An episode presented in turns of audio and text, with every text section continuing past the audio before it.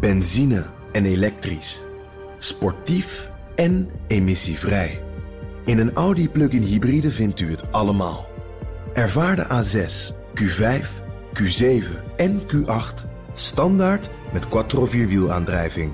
Wat u ook zoekt, u vindt het in een Audi. Audi. Voorsprong door techniek. De column van Bernard Hammelburg. Wie volgende week Nederland vertegenwoordigt bij de Algemene Vergadering van de Verenigde Naties is vanwege corona en de kabinetsformatie nog niet duidelijk. Maar of het een minister is of de VN-ambassadeur, doet zich al op de voorhand een diplomatiek puzzeltje voor. Vermijdt of negeert Nederland de ambassadeurs van Myanmar en Afghanistan? De ambassadeur van Myanmar is benoemd door Suu Kyi en zit er nog steeds, hoewel de junta die haar regering verdreef een opvolger heeft benoemd. Maar bijna de hele wereld, inclusief de VN zelf, erkent de junta niet. Hoe ga je daar nou mee om? Mag de nog zittende ambassadeur meestemmen?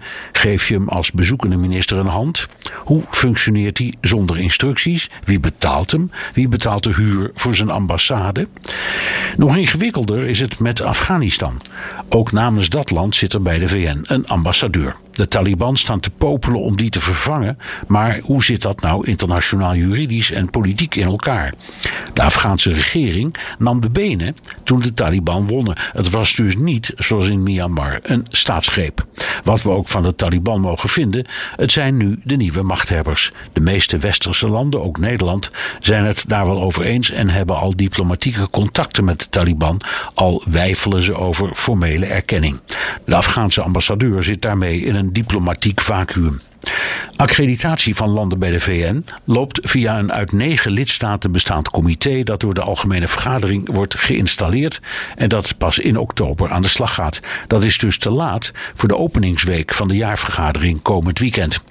De ambassadeurs van Myanmar en Afghanistan zitten dus nog een tijd in niemands land. Hoe zou het gaan met hun diplomatieke onschendbaarheid? Schuiven ze aan in de grote vergaderzaal hier in New York? Niemand weet het. Het zijn spookambassadeurs. Is het belangrijk? In elk geval voor de gewone mensen in die landen. De EU steunt met 20 miljoen euro nog steeds het volk van Myanmar. Amerika voerde deze week zijn hulpprogramma voor Afghanistan op met 64 miljoen dollar. Dat loopt via de VN. Maar hoe?